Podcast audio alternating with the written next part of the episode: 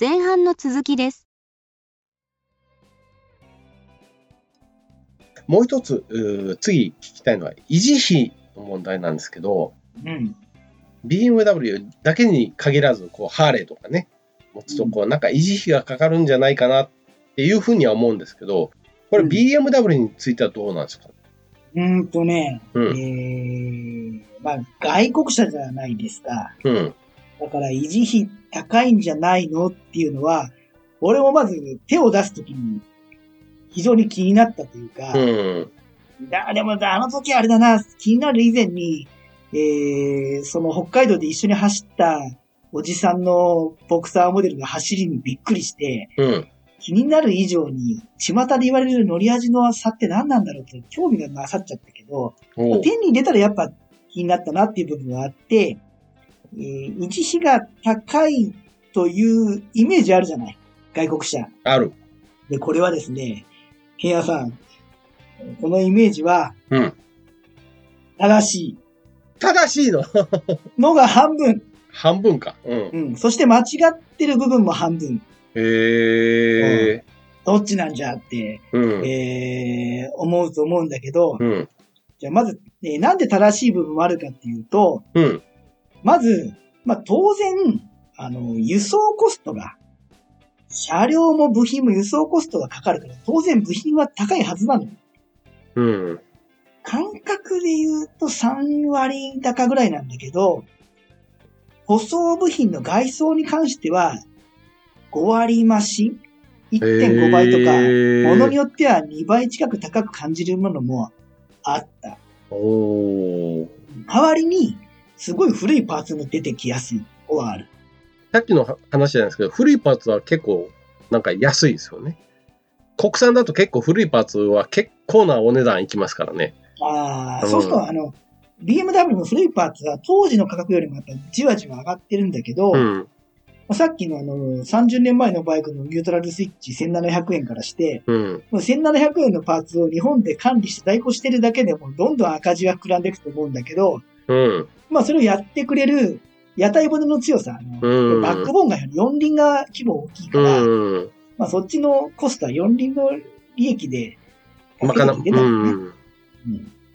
うん、部品が高いってことなの。まあこれは確かだろう。だって輸送してさらにそれを日本にも在庫する在庫コスト管理コストがあるから、うん。俺じゅうはちねんぐらい前なんだけど、これうちの番組でも言ったんだけど、えー、北海道は宗谷岬。うん、今じゃ、今じゃないよ。にせんにじゅうねんじゃなくて、うんえー、俺がにじゅうななさいの時の宗谷岬で、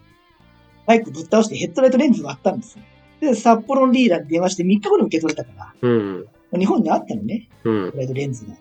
あ、それぐらい、あの、当時ですら、ちゃんと用意してくれてるので、まあ、そこにはお金がかかってるの当然だよねと。うん、日本の例えば、えー、荒井ヘルメット、省エヘルメット。うん世界一流のメーカーじゃないですか。日本でごまんえんぐらいで売ってるグラフィックモデルなんかはヨーロッパ持ってくとはちまんきゅうまんでしてるよね、うん、そうやっぱりそれは輸送コストや関税などがあるから、まあうん、車バイクに関してはその関税ねほぼ考えてなくていいらしいんだけど、うん、日本のトップモデルも、えー、向こうに持ってけば高級品だし、うん、向こうの高級品こっちに持ってくれば高いのもまたしかり、うん、でにねんぐらい前にドイツに旅行行った友人に聞いたんだけど、うん、まあ税金とか別にして車両だけは当時の円とユーロの価格差考えたら、うん、ドイツの ビーエムダブリュー より日本の ビーエムダブリュー の車両のバイクの方が、えー、安く買える。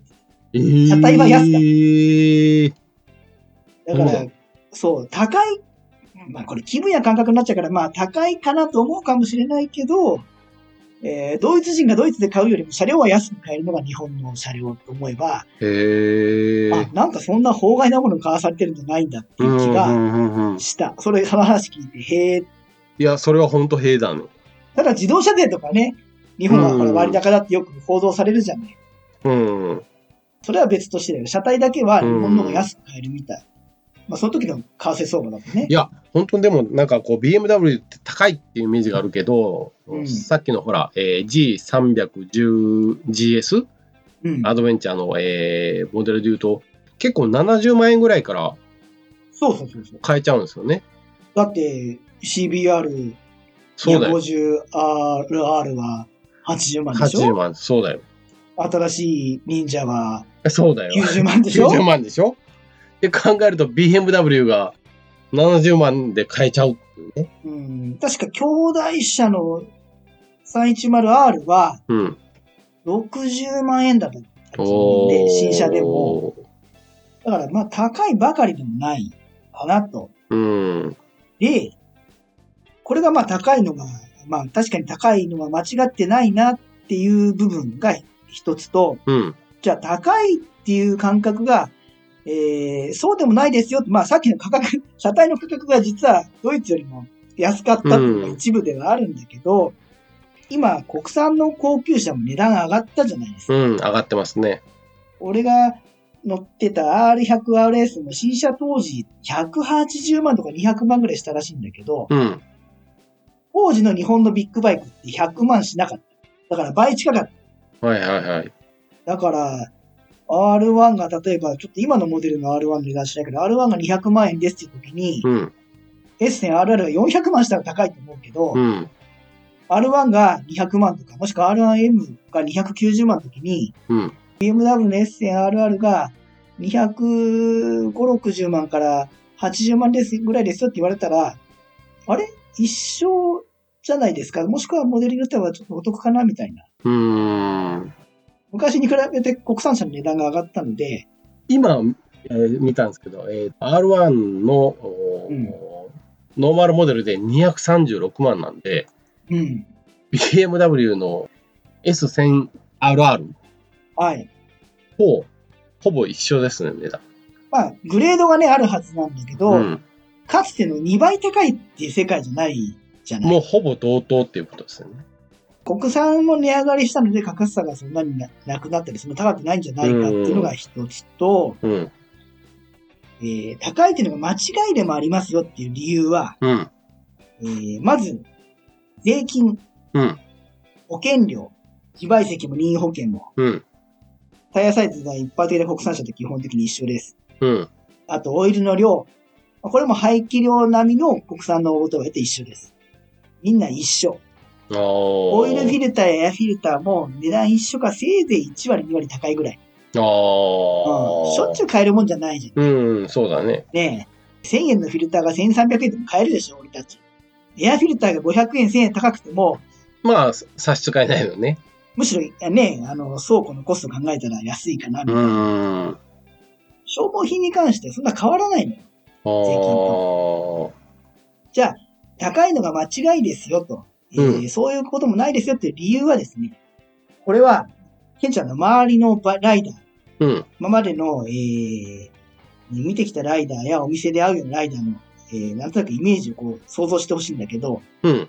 これまあこの車種がどうこうじゃないよ。あの日本のむしろもうスタンダードのバイクとして提案する、えー、っと例に挙げるけど、うん、ホンダの シービーせんさんびゃく スーパーフォアが、うん、定番中の定番ネイキッドビッグバイクじゃないですか、うんうん、素晴らしい性能のシービーせんさんびゃく スーパーフォアのオーナーがひゃくめいいたとして、うん、ホンダのディーラードリーム店の、えー、もしくはホンダ技研の進める通りに、うん、きっちり、えー、点検整備をする人が何名いるだろうかと。うん。ケンちゃん、オイル交換はどのくらいのサイクルでやってる自分のバイク？ さんぜんキロ。えー、車検はどうやってる？自分でやってる。いちねん点検はやってる？ いち 年点検はやってない。鈴木が進めるで、えー、進めているいちねん的にやってないでしょ。やってない。オイルは変えるよ。うん。ブレーキパッドが減ったら交換するよ。するよ。タイヤが減ったら交換するよ。するよ。車検は受けるよ、法律だから。うん。でもあとは乗りっぱなしという乗り方をしてるならば、うん。ビーエムダブリュー も一緒なの、維持費は。オイルの入る量も一緒。うん。車種によってはその標準であの推奨されるオイルの値段がね、あのスポーツバイクの割高感もあるけど、それはホンダだってオイルの値段の差があるじゃん、うんうん、車検の費用も一緒じゃん、うん、さっきのひゃく名の話を、えー、したときにひゃく名スーパーファンのオーナーがいて、うん、ホンダメーカーが推奨する通りの点検整備をいちねんにいっかい、うん、罰則はないですけど日本の法律で定める法定点検いちねん点検受けてくださいねとか、うん、義務ね、いわゆる、うん、いちまんキロにいっかいとか何キロにいっかいこれやってくださいねとか、もしくはディーラーにてドリーム店に点検整備出しに来てくださいね、うん、オイル交換来てくださいねっていう風にやってる人がひゃくめいいたら多分ご、ろくにんだと思うんだよ、うん、よくていち割。じゃあきゅうじゅうにんもしくはきゅうじゅうごにんの人はどうしてるかっていうと、オイルは変えるよ、タイヤは変えるよ、減ったらパッドも、車検は法律だから出すけどあとは乗りっぱなしだなっていう人が多いはず、うん、俺も体感だからこの割合で計算してないけど、うん、事実この今話してるケンちゃんがそのまさにそのカテゴリーに入ってるじゃないですか、うん、で俺今回オファーいただいてお店で聞いてきたんだけど、うん、ディーラーにもしくはメーカーの推奨の整備に出す人と出さない人の比率が逆転するんだというのはきゅう割きゅう割ごぶの人がディーラーに出す。おう。ちゃんと整備を受ける。え、それは ビーエムダブリュー が？そう。ビーエムダブリュー のオーナーが。うん、で、えー、ごは、えー、ごパーセント ぐらいの人が乗りっぱなし。ここでね、じゃあ ビーエムダブリュー 買う人はさぞやお金に余裕があるんだろうなってイメージを持つじゃない。うんうん、そうじゃない。さっきの シービー に乗ってた乗りっぱなしだった人、同じ人が変わるの、うん、うーん同じ人なの。じゃあなんで変わるかっていうと、まずそもそも、えー、俺たちの中に ビーエムダブリュー なんか割高感っていう先入観があるじゃん、うん、だから俺も最初よんじゅう過ぎたら乗ってもいいかな、自分のバイクライフの中で一度経験する時代があってもいいかなみたいな感じで漠然と思ってたにじゅう代の中で、うん、まあ興味あったから思わず早く乗ったけど、うん、そもそも ビーエムダブリュー を自分の愛車にしてもいいかなって思えること素晴らしいと思うの。だってよくわかんないけど割高感があるかなと思ってるものに、うん、手を出そうかなって考え始めるってことは、まずその人が頑張ってる証拠じゃない。うん、働き盛りでちゃんときっちりあの一定の収入があって、うん、でしょ？だから頑張って仕事してない人はよっぽどね、あのそもそもの資産家じゃない限り選択に入れないと思うのよ、うん、候補に候補に入った時点で俺その人すごい素晴らしいと思うの、うんうん、で今日ケンちゃんに、えー、俺と同じように ビーエムダブリュー 買ってもらうつもりでボクサー仲間にするつもりで言うけど、はい、うん、であとね、えー、そのいわゆる働き盛りの人が多いそうだから、うん、その人の立場が変わってるのよ、うん、乗ってもいいかなと思うところでどういうことかっていうと、家庭の中での立場、うん、大黒柱だったりもしくは、えー、両親を支えたりとか、うんね、にじゅう代の頃の自分のことだけ考えてればよかったあの頃とは違うと、守る、うんえー、べきものができてる、うん、職場での立場、平野ペーペーだった頃と違って、例えば変なバイクで、うんね、ちょっと事故とか落ちてしまったりした時にいきなり会社休めない人なのよ大体、うん、突然ね引き継ぎもなしに休むわけにいかないと、えー、部下にも、ね、指示出される迷惑かけるし、上司にも会社に迷惑かけるしと、うん、それなりの、 あの立場職責があるから、自分が仕事の穴開けると周りにいっぱい迷惑かけるなれなってことは、おいそれ休めない。うん、あのポジションを持ってる人の立場が、家庭の立場、職場での立場、守るべきものができて、おいそれって変なバイク乗れないなと、うん、で最後に今まで乗りっぱなしで乗ってきたけど、頑張って興味あった欲しかったバイクちょっと頑張って買っちゃったから、このバイクは大切に整備して大切に長く乗ろうと思って、さっきの乗りっぱなしだった人が、同じ人が乗り方、維持の仕方、整備の仕方を変える。うーん、そこで変わっちゃうってこと。そうそうそうそう。で、さっきケンちゃんがいちねん点検出してなかったっていう話ね、うん、まあオイルも変えてるしいらないだろうっていうところで、うん、その出してなかったいちねん点検にもうきゅうわりごぶの方が出すんだ。へえ。だから今までかかってなかったところに費用が発生すれば当然割高じゃん。うん。だから高いのは合ってるけど間違ってるってのはこういう理由。出さなければかからないけど、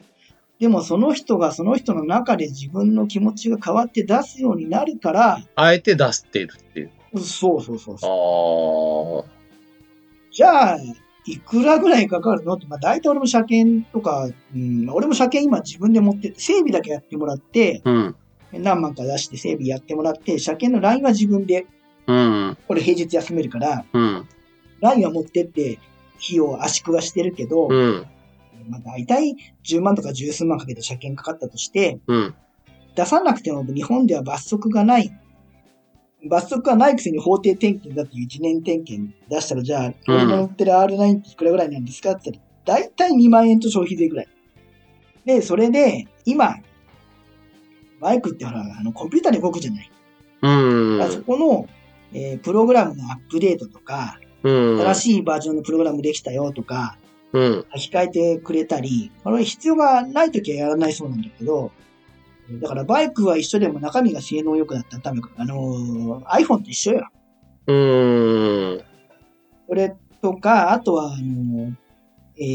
ー、オートバイがセンサーの塊なんで、バイクの各種センサーのゼロの値を修正して、こう、リセットしてくれたり、直してくれたりとか、あとは、自分でやったときはやってもらえないけど、やってもらってエアフィルター新品にしたら、それまで詰まったフィルターに対して、空気の量が、ね、少ない量に対して燃料噴出したのも補正されてるよね。そうそうそう、補正されてるのも、うん、フィルター新品だから全開で吹いていいよって全部やってくれたりとか。ああ、リセットするっていうね。そうそうそう。プログラムのアップデートやセンサーの構成とかも含めてが、その、あとまあ、基本の点検がだいたいにまんえんと消費税。これ写真と違うって言ってたけど、うん、ただ、えーと、聞いたら、えー、でもさんまんごせんえんとかよんまんえんかける人が多いですよって。あれ何がそんな高いんですかって、うん、こんな、ね、昔のファミリーコンピューターぐらいの値段がボーンと乗ってくるの何言ったらやっぱオイル交換とかフィルター交換とかを一緒にやってっていう話で、で俺オイル交換自分でやってるから、うん、だからその辺はね、あのセーブできてんだけど、そのリーダーでしかできないコンピューターつながなきゃいけない整備は別としても、普通の、えー、消耗品の交換とかは俺のマニュアル見ると後ろ半分はタイヤの外し方とか電球の交換の仕方とか、うんえー、みんな写真付きで載ってんの。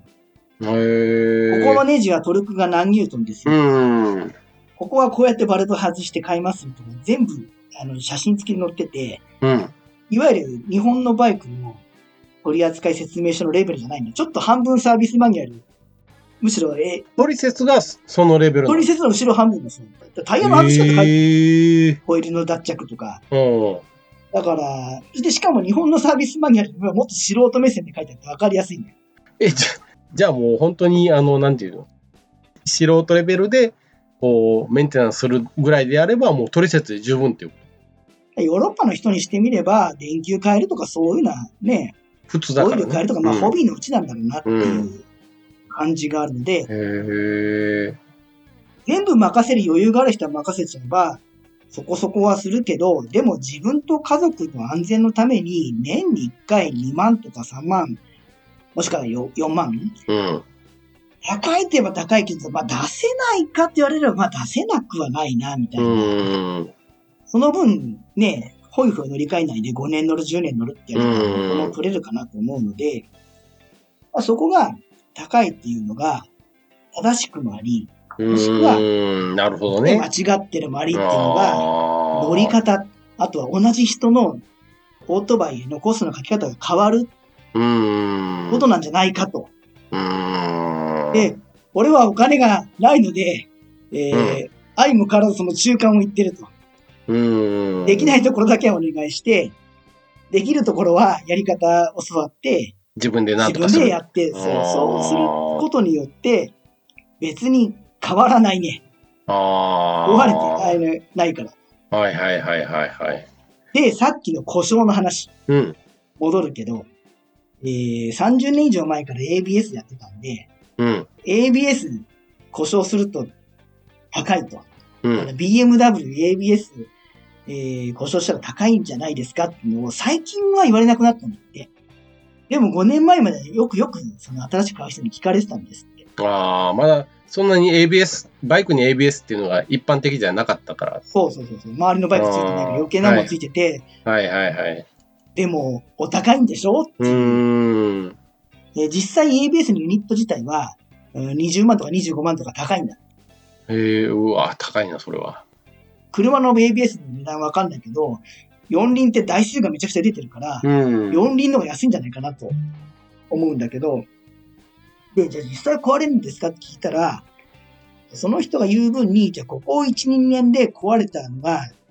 じゃあ大体年間にいちだい、にだい壊れることがあると。ほうほう。で、聞いたら、今この令和の時代で壊れるのが、にじゅうねんとか前のせんひゃくシリーズとか、にじゅうねんまえの車両の エービーエス が壊れた。じゃあここでそれはもうでも普通じゃん。そうそう。だから、うん、うちのセレナ壊れてないけど、うん、俺のセレナをあとじゅうねん乗って、ね、うん、今のペースで言えばにじゅうまんキロ乗った時に エービーエス 壊れたって言ってもさ、それは普通だよねって話。なんだよって思わないじゃん。そんなとこかな。で、新しいバイク壊れたのは、その人に聞いた時はないっつって。あー。俺も自分のバイク壊れてないし。ほうほうほうほう。で、今、世界中のバイクに エービーエス にゲットついてるから、うん、エービーエス ついてるからってお高いんでしょって気にしないじゃん。うーん。なとこあんのかなと。うーん、なるほど。なかなかあの ビーエムダブリュー の良さが伝わってきたんですけれど。ああ、ちょっとつい熱くなっちまって、結構この沼に引きずり込むために。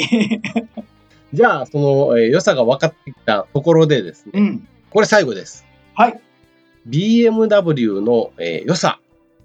と、まあ、なんていうんですかね、その悪さ、デメリットっていうのを最後にちょっと。悪さに関しては、さっきのパーツの、ね、輸送コストや、なんだか割高感があったりっていうことかな。うん。良さはね、えー、良さはこれちょっと書き出したんだけど、俺にじゅうななで初めて乗り始めたんだけど、うん、若い人にこそちょっとちょっと背伸びして早めに乗ってみてほしいなとかあるんだけど、えっと約にじゅうねんまえにまさにその頃ほら上がりバイクとかさ、うん、最後はって時代じゃん今以上に、うんえー、あの時代に乗って感じたのが、これでもね、ビーエムダブリュー じゃなくてもその人が心の中で満足納得するものであれば別に、えー、それがアフリカツインであっても、あの、エイチツー であっても、うん、ドカティであっても何でもいいと思うんだけど、若い人にね、ぜひちょっと、えー、おすすめしたいのは、うん、その人が持ってる自分のイメージの、あの、生活を圧迫しちゃダメだよ。ちゃんと、うん、あの、えー、計画立てて変える中で、頑張って買ってもらうことによって、うん、こんなことがあると思うんだけど、あのね、まず大人に見られるね。ああ、はいはいはい。にじゅうななの小僧が ビーエムダブリュー の アールティー でツーリング、今以上に外車少なかったし、うん、乗った時にね、初めて会う自分よりも年上の人からも、もしくは、うんえー、年下同い年の仲間からも、やっぱ一目置かれた。おうん、でそれって、まあ、勝手に他人がそう思ってるか、うん、もしくは他人がそう見てるって勝手に自分がイメージするのかもしれないけども、うん、でもやっぱりでも応対とか対応とかなんかなんか違ったのなんか気分良かったよ。それは頑張って、まあ、俺ローンで買ったけど、うんえー、ローンを通すってことは仕事を頑張った中の自分の信用じゃん。信用だよね。作った信用によってお金を得られたわけでしょ、うん、それは自信とか自負とか、うん、あとは、えー、個性の表現だったり、やっぱ一歩大人に見られることでいろいろ都合、いろいろと気分良かったよね。だ自分の自信になると思う。で、その自信は自分が仕事頑張った結果によるものだから、うんうん買ってもらったものとかじゃなければ、うん、全然それは自信を持ってもうドーンと構えてもらっていいと思うんだけど、なんかね、それってそのオートバイが手元にないとき、乗ってないときにも、うん、なんか俺頑張ったなっていう、自分の中に残る自信や心の余裕になるのかなって、飾らないのに、うん、なんか余裕がある人間になれた気がする。若い人にとってはなんかちょっと頑張った自信になったりするんじゃない？また今までの、えーと、人付き合いと違う人間関係できるんじゃないかなっていう。これこんな大きな話じゃなくて、いやこんな大きじゃない、こんな小さな話じゃなくて、ちゃんとしたビジネス書とか、ちゃんとしたビジネス界よりもっと変な話、若くても実業家とか経営者の話だけど、えー、乗ってる車をポルシェに変えたら出会う人が変わったとか、うーん、あのさらにステージステージって言い方が俺それあのちょっと気に入らないんだけど、うん、自分よりも上の世界の人と知り合うきっかけになったとか、うーん、まあね、あのそんなのがあったっていうから、あ、そんな大きな話じゃないけど自分の趣味にこだわった時にあの時あれ買ったのがなんかすごく意味があったのかなと、これ後になってみたらーターニングポイントがそこだったから。深いねー、うん、だこれ ビーエムダブリュー じゃなくてもいいんだけど、うん、高校生にとってみれば、ね、一生懸命バイトして買った トゥデイ であっても、うん、それが自分の中の満足感の自信になるのであればバイクなんだっていいんだけど、分かりやすいとは思うの、すでにある、うん、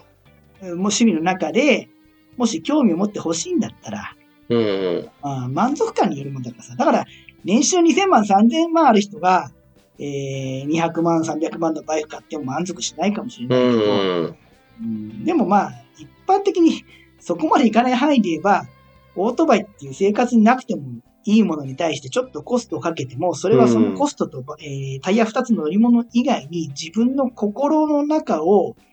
なんかこうギアチェンジしてくれる、うん、変えてくれるね、うん、若い人にはあるんじゃないかなって。あー、なるほどね。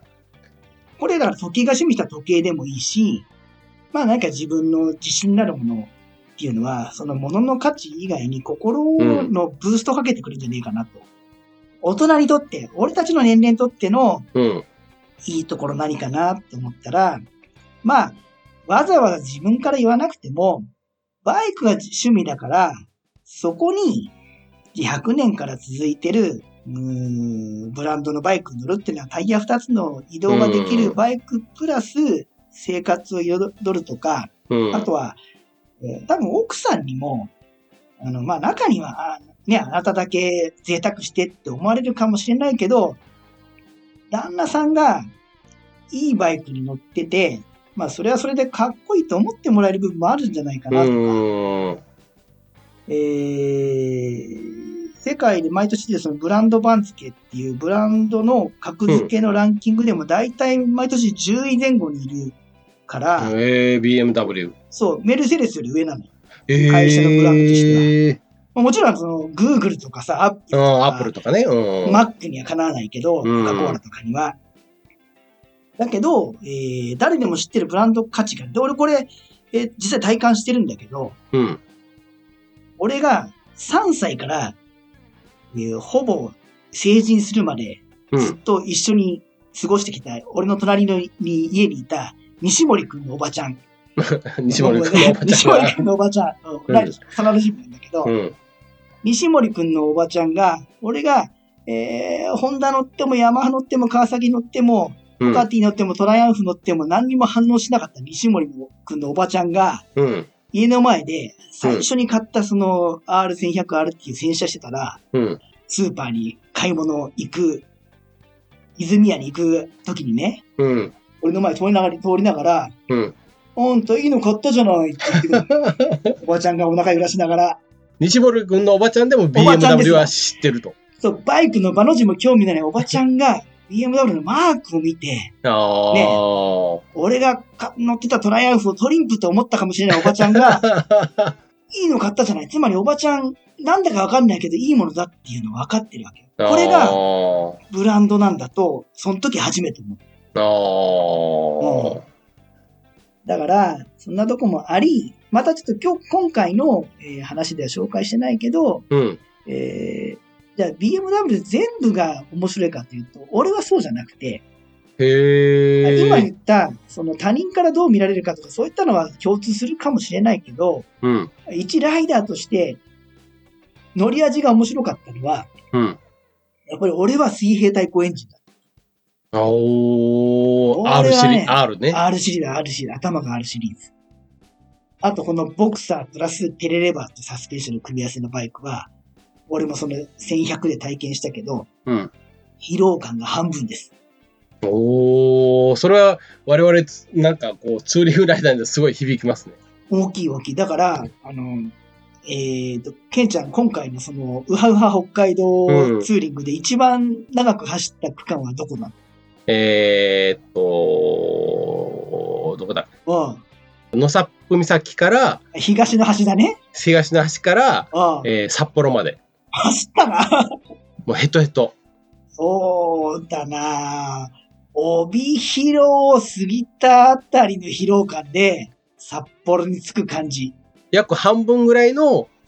疲労感で札幌に着く感じ。その工程のその日の一日の帯広を過ぎたぐらいのところで、あ、もう札幌着いてる感じ。へー。だからその疲れてない余裕は、現地での、ね、行動でだいぶ変わるよね、そうそう、それは。スナックライフに当てても、ちょっと今行きにくいけど、うん、だ俺もせんひゃく乗るようになってからは、登山する余裕ができたもんね。あー。ツーリング行って、あ、天気いいから日帰りじゃないと泊まって、じゃあ泊まって、あ、次の日も天気いいから、じゃあもうちょっと、それは安曇野に泊まったんだけど、長野の。うん。じゃあちょっと白馬行こうかなって、朝白馬に行って、うん。八方根にゴンドラに登って、うーん、なんか天気いいし、登ってみようかなって、じゃあ八方根から上の唐松岳のてっぺんまで登って、降りてきて、で、昼に、えー、下山して、家までさんじかん、神奈川県の厚木まで白馬から、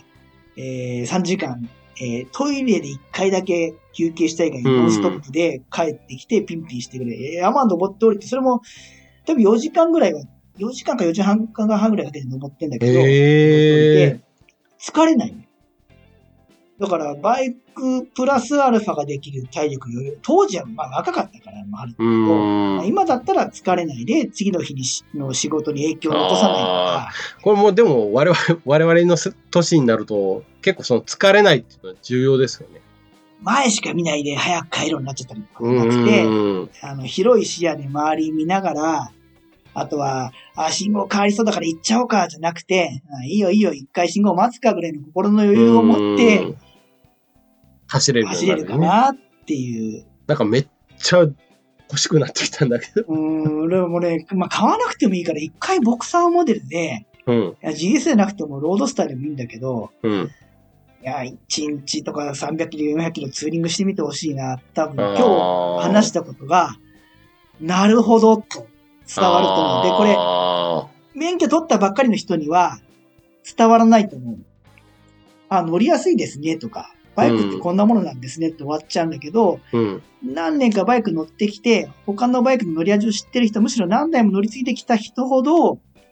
水平対向エンジンモデルと、まあえー、俺はなくても今はいいんだけど、まあ、できたらテレレバーがついてるサスペンションのバイクの方がよりあの強く伝わると思う。お、うん、じゃあやっぱり一回レンタルして乗ってみた方がいいですよね。あの買わなくてもあのバイク趣味としてる人生の中で水平対向エンジンの乗り味を知っててだったら一生話の種になるじゃん。あ、しかもラジオもやってるし。うん、すごい興味がきましたっていうか、すごいいい話ですね今回。そうだから俺も結局あの、うん、ボクサーすごいと思って、じゃあ他の ビーエムダブリュー どうなんだろうって、まあ、その当時の最新型の別の車種よん気筒のやつを買ったんだけど、うん、両レバーっていうまたもっとすごいサスのやつ乗ったんだけど、すごい部分もあるんだけど、あ、俺はに気筒の水平対向エンジンが好きなんだと、あの魅力が楽しかったんだなってことで、それ以降は戻って、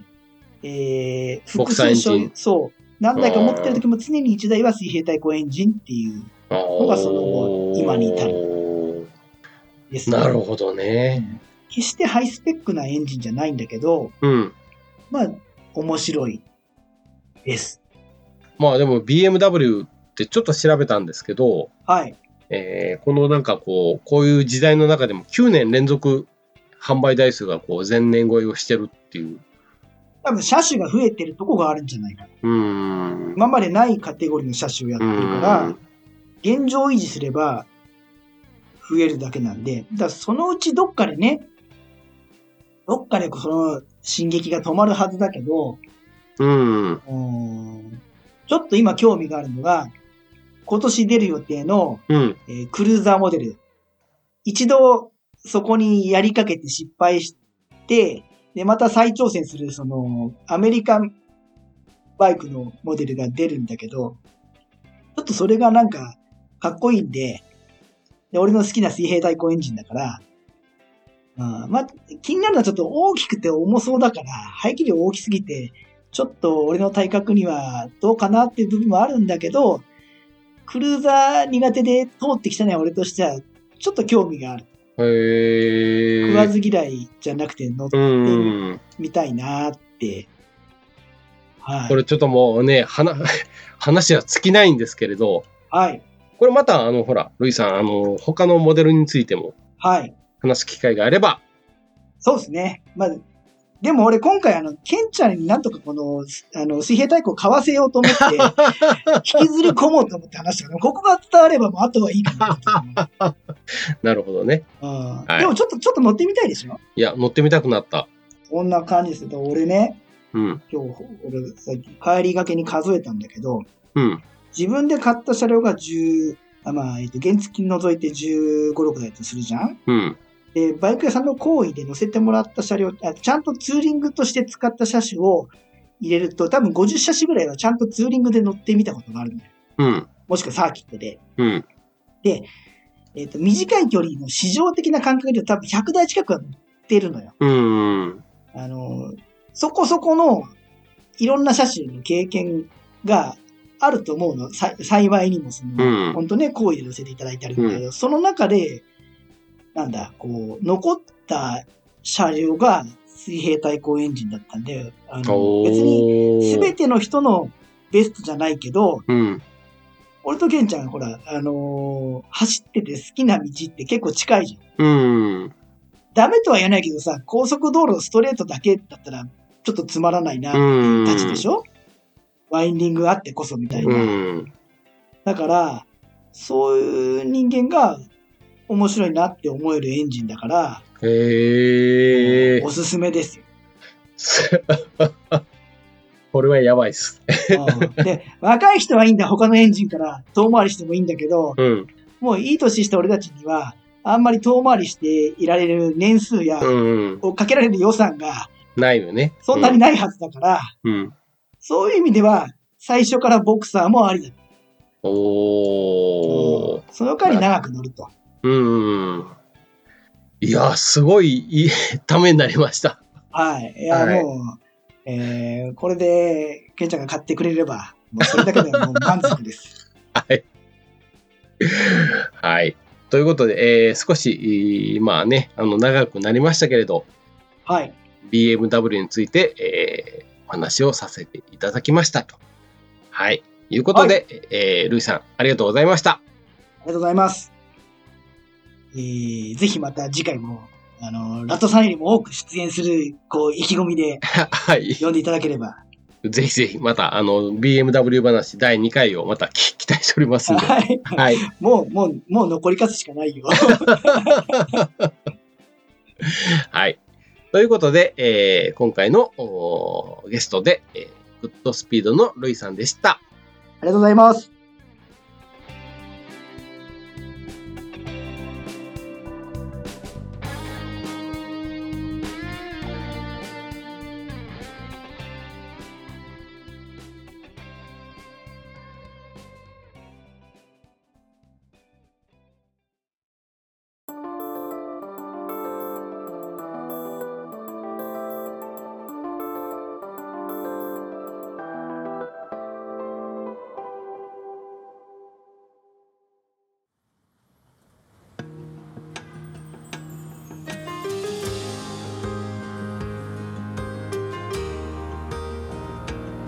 はい、今回ですね、ルイさんの方にゲストで来ていただいたんですけれど、その中でバイクの社名とかね、まあいろんな専門用語の方が出てきましたので、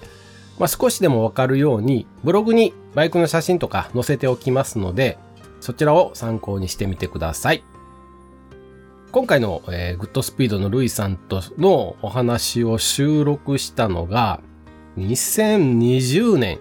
の去年ですね、はちがつのにじゅうににちということで、まあ約半年前ぐらいですかねになります。この頃は、まあ、少しコロナの方も落ち着いてまして、私もコロナ対策をしながら、まああちこちですね、えー、九州とかあ北海道とか、えー、行って、えー、旅に出かけてたんですけれど、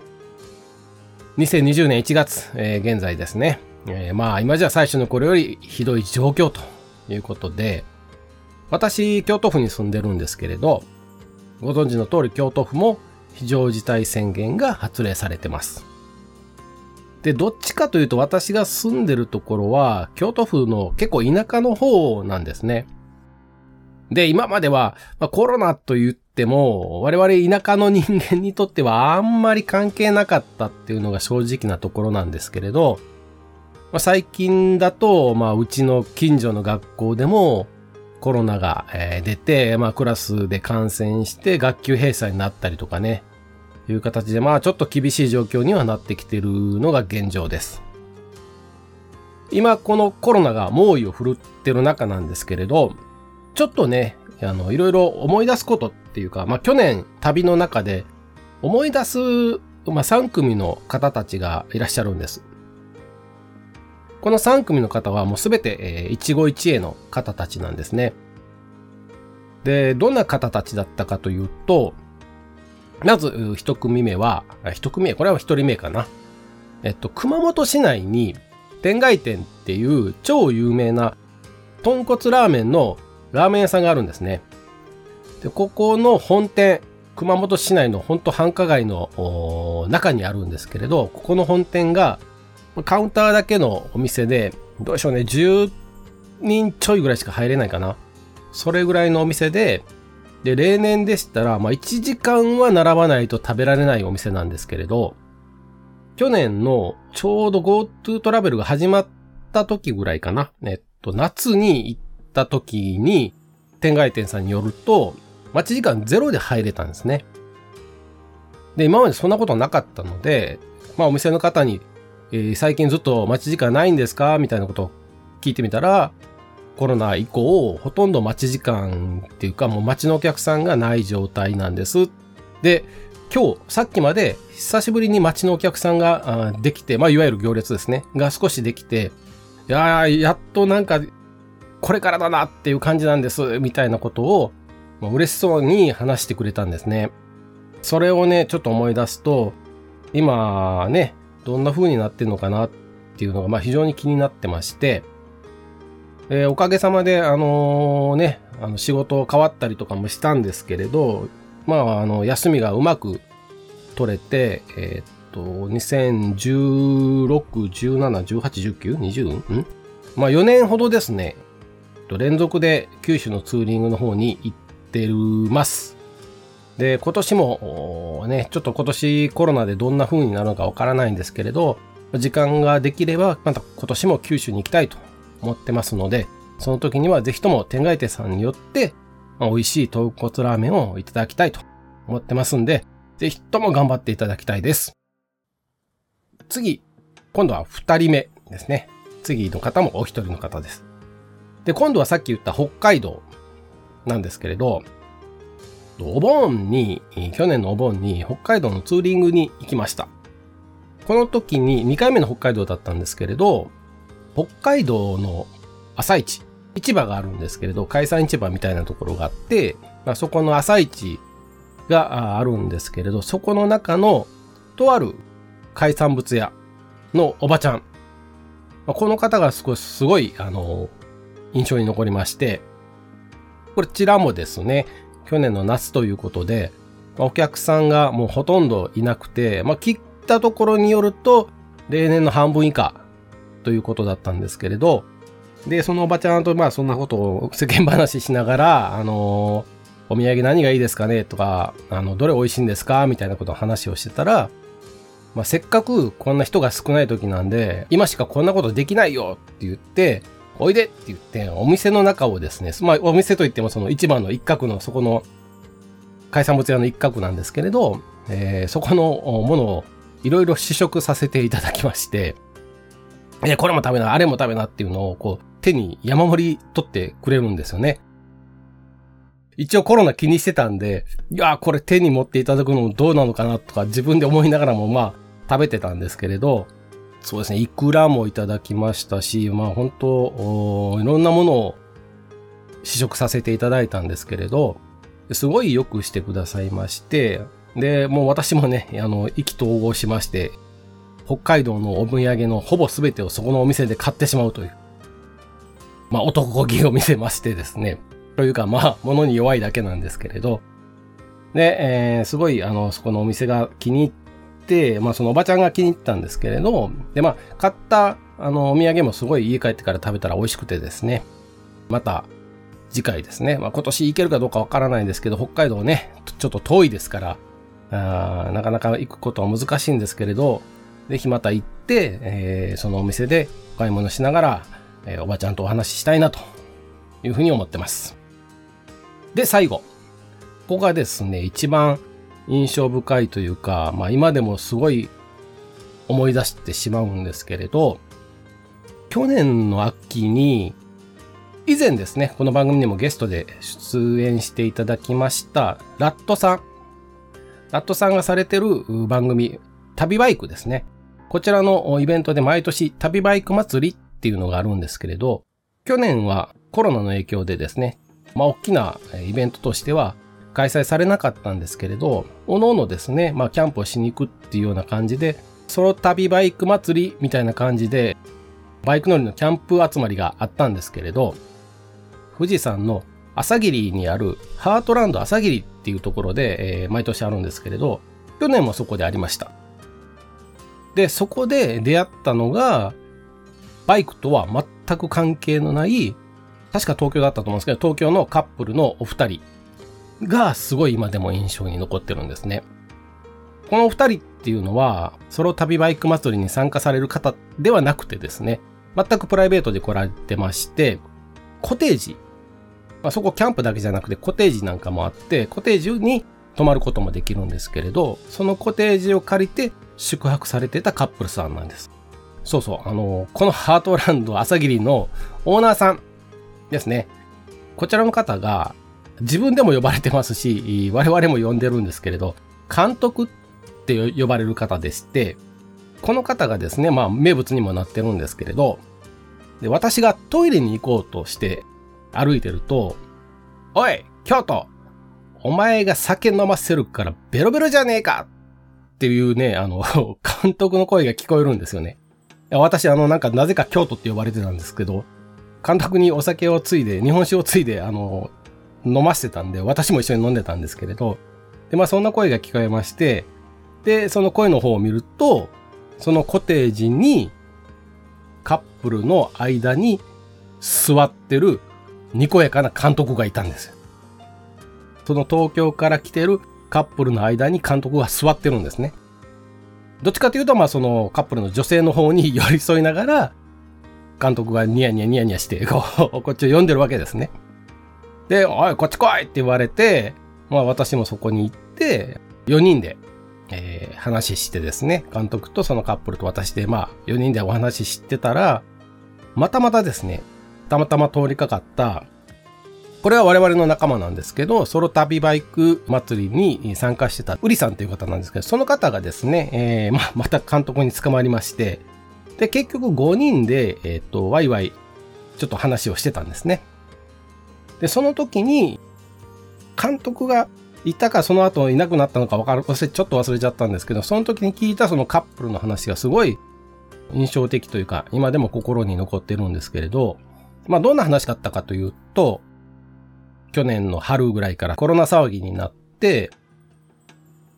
まあどっちかというとこう、ちょっと東京がですね、冷たい目で見られるようになってましたよね。東京の感染者が多かったりとか、GoTo から東京だけ除外されたりとかして、なんかこう、東京がコロナの中心って言っちゃう、ちょっと言葉悪いんですけれど、そんな感じですごい、外に出にくい状況になってたそうなんです。やっぱり遊びに行くこともできなくて、なかなか外にこう二人で出かけるっていうことがほとんどなかったそうなんですね。ようやくちょっと落ち着いてきたんで、まあ思い切って今回出かけようっていうことで、まあいろいろ探してたらしいんです。ただやっぱりね、やっぱり人が多いところはちょっと怖いので、まあ人が少ないところでって考えると、まあこういったコテージみたいなところで、えー、バーベキューしながらみたいな感じでいろいろ見てると、そこのハートランド朝霧さんの口コミが非常に面白かったと。ちょっと行ってみたいなということで来られたそうなんですね。まあ結構口コミに監督のことが書かれてたりするんで、まあなんかね、そういう、ちょっとこう、なんていうのかな、その、外に出なくてやっぱり人恋しいっていうのは変なのかもしれないですけど、ちょっとそういう部分でもしかしたら来られたのかもしれないですけれど、面白そうだったんで来たということだったんですね。お二人のお望み通りになったのかどうかわからないですけれど、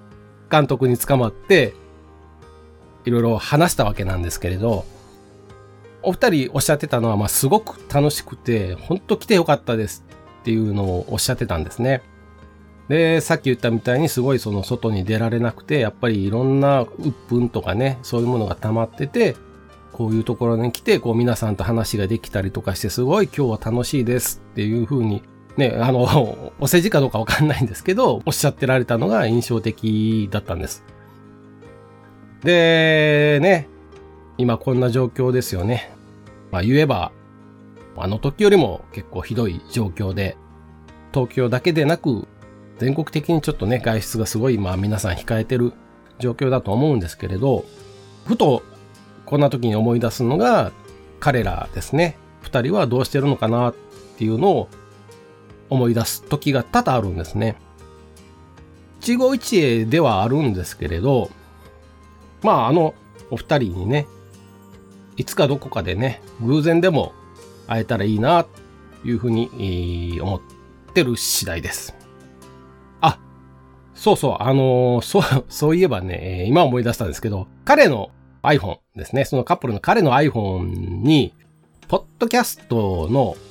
フリスタ、私がもう一つやってる番組ですね。フリースタイル、フリスタを登録したのを今思い出しました。アッ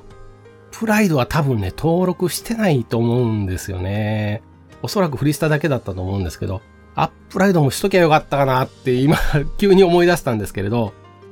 えー、っとね、フリスタではこの話してないので、もし偶然でもアップライドを聞いてくれていたら、あーまた連絡いただけたらと思います。はい。ということで締めくくります。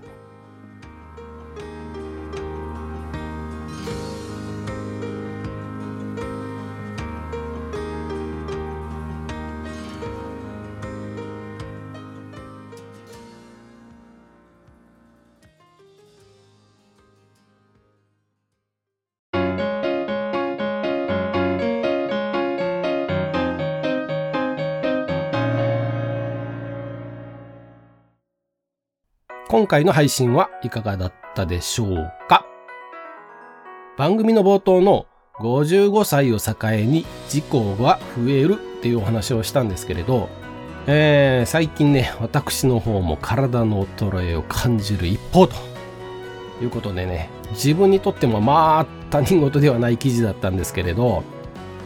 若い時に当たり前だったことが本当できなくなってちゃってるんですよね。まあ簡単に言うと体力が落ちてるんですけれど、全力で走ったりとか全力で飛んだりっていうのができないというか、自分が思ってるほど走れてなかったり飛べてなかったりっていうことがもうほんと多々あるんです。で、気がついてはないんですけれど、当然反射神経も若い時に比べるともう相当鈍くなってるはずなんです。私と同い年にですね、まあ、知り合いでも何でもないんですけれど、元プロ野球選手のイチロー選手がいらっしゃいまして、誕生日もね、これみっかかよっか違いなんですね。親近感はあるんですけれど、まあ天と地ほどの差は